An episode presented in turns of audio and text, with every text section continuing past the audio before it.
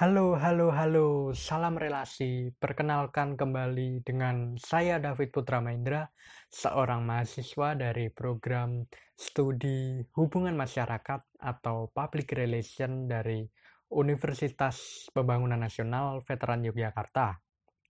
Dalam podcast kedua ini, saya mengucapkan terima kasih kembali kepada dosen saya yang bernama Mas Fajar Junaidi atau Mas Jun dalam memberikan tugas ini, khususnya dalam melatih aksen bicara, pengolahan kata, dan gestur bicara yang baik. Pada podcast ini, hal yang perlu saya jelaskan dan ulas, temanya adalah term, T-E-R-E-M, klasifikasi dan definisi. Apa sih artinya TEREM atau term, klasifikasi, dan definisi. Oke, kita ulas satu persatu ya. Dimulai dengan komunikasi terlebih dahulu. Yap, komunikasi terdiri dari dua kategori, yaitu verbal dan non-verbal. Sama halnya dengan komunikasi verbal, logika harus berfondasikan dengan kata-kata atau dalam ilmu logika disebut dengan term. Sebagaimana media merupakan pengungkapan dari pemikiran. Term sebagaimana kata dapat dibentuk menjadi sebuah kalimat, paragraf, dan term dapat dikembangkan menjadi proposisi serta silogisme. Kata merupakan tulang belakang dari komunikasi verbal. Ya, bisa dibayangkan. Kata merupakan tulang belakang menjadi sebuah kunci dalam komunikasi verbal. Term merupakan fondasi dasar dari logika. Term ini dibagi menjadi dua, yaitu eksplisit dan implisit. Untuk eksplisit, kata-kata merupakan term itu sendiri, sedangkan implisit merupakan gagasan yang pada tataran tertentu membentuk adanya term. Namun, pada tataran lain dibentuk oleh term dan nantinya akan menghadirkan adanya konsep. Konsep sendiri merupakan perwujudan dari gambaran Ya, di mana gambaran tersebut dapat merangkai sesuatu dan masih berada dalam pikiran kita. Term yang berarti kata berbeda dengan ilmu bahasa yang menyelidiki term dari segala aspeknya. Penyelidikan logika bertujuan mencari pengertian term dan bagaimana penggunaan berdasarkan ketepatannya. Penyelidikan term penting, ya, karena kata merupakan unsur yang membentuk adanya pemikiran. Apabila dikaitkan dengan jumlah kata, term ini dibagi dari dua bagian, term tunggal dan term majemuk. Term tunggal contohnya kata seperti gunung, manusia, dan kejahatan. Sedangkan term majemuk seperti KPKPN, lapangan sepak bola, dan kereta api. Serta terdapat beberapa pengertian mengenai term ini sendiri. Terdapat lima jumlah pengertian term. Akan saya ulas satu persatu. Yang pertama, term positif negatif. Ya, layaknya yin dan yang. Api dan air.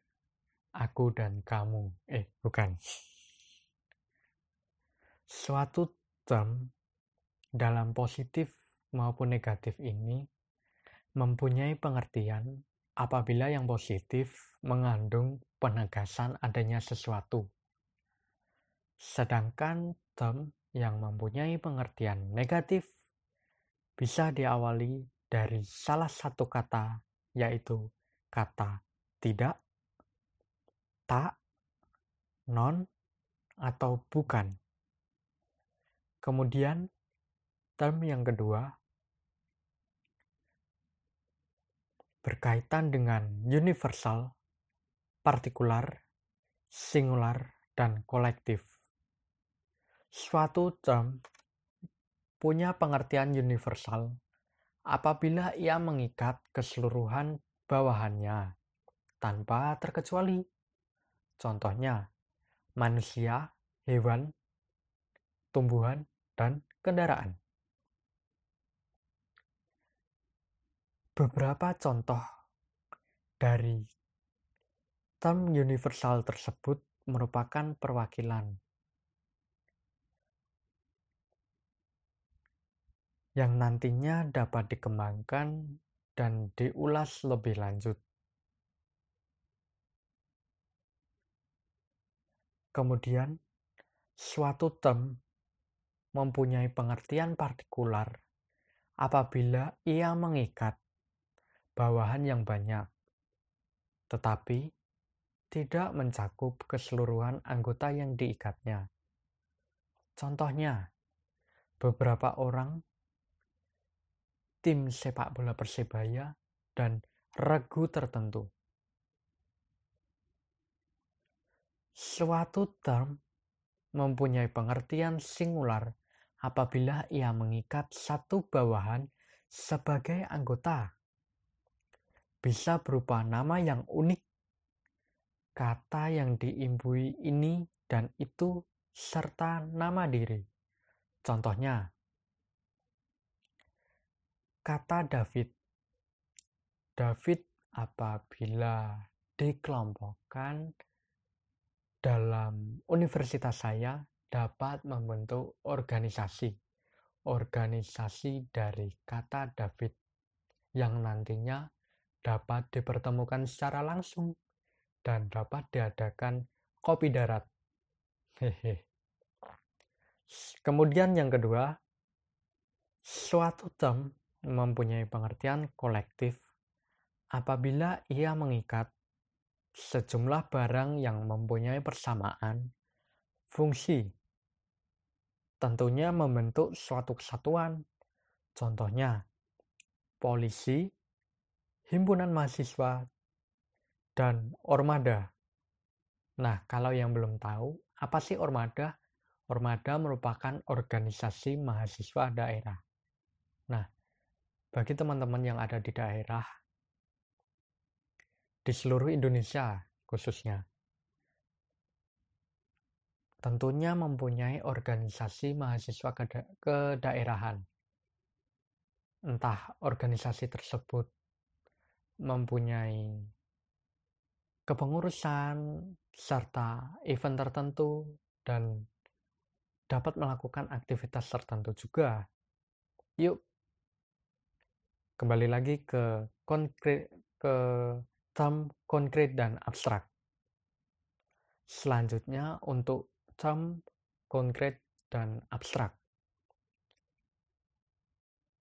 Term mempunyai pengertian konkret apabila ia menunjukkan kepada suatu benda, orang lain, atau apa saja yang mempunyai eksistensi tertentu. Kemudian, suatu term mempunyai pengertian abstrak apabila ia menunjuk kepada sifat, keadaan, kegiatan yang dilepas dari objek tertentu. Yang keempat, term mutlak dan relatif. Suatu term mempunyai pengertian mutlak apabila ia dapat dipahami dengan sendirinya tanpa membutuhkan hubungan dengan benda lain. Contohnya, buku, rumah, kuda, mobil, dan motor. Pengertian yang kedua, suatu term mempunyai relatif apabila tidak dapat dipahami dengan sendirinya, tetapi harus selalu ada hubungannya dengan benda lain atau kausalitas. Contohnya, ayah, pemimpin, kakak, adik, paman, kakek, dan nenek. Nah, seperti itulah contoh term dari relatif. Kemudian yang kelima, term univoc, equivoc, dan analog. Univoc adalah kata yang mempunyai satu makna yang jelas tidak membingungkan sama sekali. Contohnya, meja, pulpen, pensil, dan ballpoint. Kemudian equivoc. Kata yang mengandung makna lebih dari satu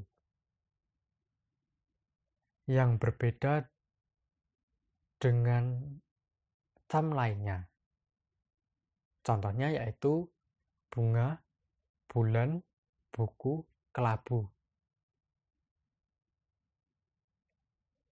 Kemudian yang ketiga ada analog. Analog adalah kata yang dalam memakainya mempunyai makna yang berbeda dengan makna aslinya tentunya, tapi masih mempunyai persamaan konotasi dan dalam pengucapan. Nah, mengenai equivoc mempunyai kemiripan dengan analog, sehingga hampir semua kata equivoc bisa dibuat menjadi kalimat bermakna analog. Nah, begitulah penjelasannya mengenai term T-E-R-E-M Selanjutnya mengenai klasifikasi. Klasifikasi. Dunia yang dihadapi manusia sangatlah kompleks. Tidak mungkin tidak kompleks. Berisikan tentang entitas-entitas, satuan yang berwujud dan beragam. Beragam ya, beragam. Bukan beragama. Berbeda. Beragam dengan beragama berbeda entitas ini tidak berada dalam ruang hampa, melainkan di tempat yang hiruk-pikuk yang ada pada titik tertentu menghubungkan dengan entitas lain.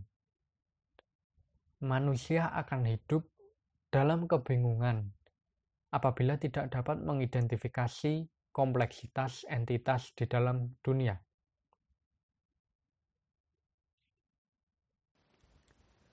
Nah, selanjutnya proses identifikasi. Loh, proses identifikasi? Ya, identifikasi perlu adanya proses. Proses ini bermula dengan interaksi adanya objek, kemudian mengenali objek, kemudian membentuk konsep. Nah, setelah membentuk konsep tersebut, maka akan muncul kata atau term itu sendiri. Selanjutnya, term tersebut atau kata tersebut dikaitkan dengan objektivitas lain yang mirip dengannya pada titik tertentu. Setelah objektivitas lain yang mirip dengan titik tertentu tersebut selanjutnya akan diklasifikasi. Nah, klasifikasi ini dibagi menjadi dua, alamiah dan buatan. Akan saya jelaskan terlebih dahulu mengenai yang alamiah. Alamiah ditetapkan untuk menata sesuatu berdasarkan sifat dasarnya, disebut juga dengan klasifikasi ilmiah. Kemudian yang kedua, klasifikasi buatan. Klasifikasi buatan diarahkan untuk memungkinkan kita menangani kompleksitas sesuatu di kondisi tertentu dengan cepat dan semudah mungkin. Nah, nah, di klasifikasi buatan tersebut terdapat klasifikasi indeks dan diagnosis. Loh, masih dibagi lagi? Iya dong. Klasifikasi indeks merupakan pengelompokan sesuatu berdasarkan atribut eksternal Kemudian, klasifikasi diagnosis. Klasifikasi ini ditujukan untuk mengidentifikasi adanya objek. Nah, selanjutnya akan menginjak pada definisi. Definisi berasal dari bahasa Latin, definitio, yang berarti pembahasan. Definisi merupakan suatu susunan kata yang digunakan untuk menetapkan arti bagi suatu kata atau bagi suatu grup kata. Dilakukan dengan tepat, jelas, dan singkat. Secara singkat, definisi menjelaskan artian term atau kata tersebut. Macam-macam adanya definisi. Yang pertama,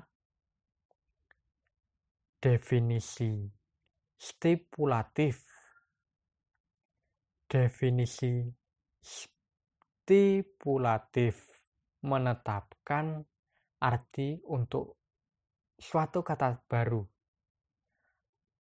mencakup penciptaan suatu kata baru atau pemberian arti baru untuk kata yang lama.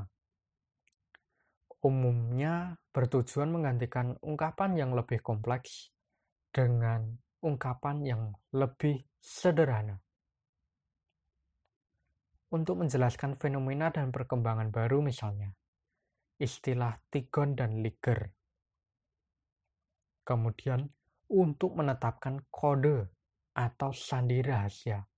Misalnya, Tora Tora Tora, Operasi Barbasora, atau Operasi Barbarossa. Kemudian ada kode alpha, sera, beta. Nah, seperti itu. Definisi stipulatif ditetapkan secara arbitrter, maka tidak dapat dibilang ada definisi stipulatif yang benar ataupun salah.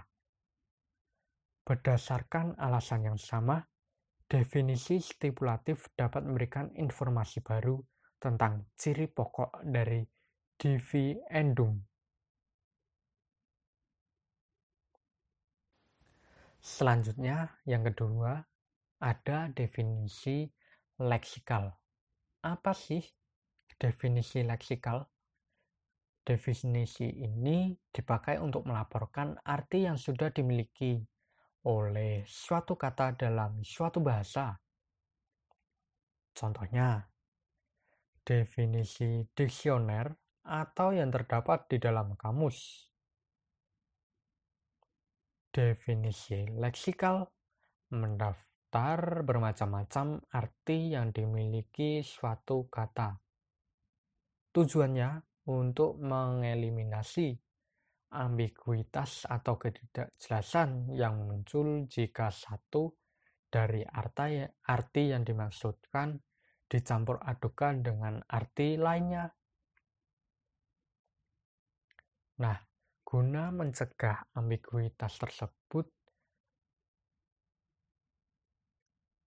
perlulah definisi leksikal ini untuk mendaftarkan macam-macam artian dari suatu kata tersebut kemudian dirangkum menjadi satu dan dapat dimasukkan dalam kamus besar bahasa Indonesia.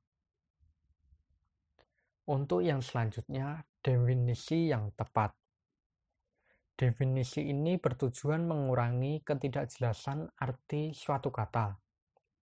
Jika demikian, seseorang dapat mencapai suatu keputusan tentang berlakunya suatu kata dalam situasi tertentu.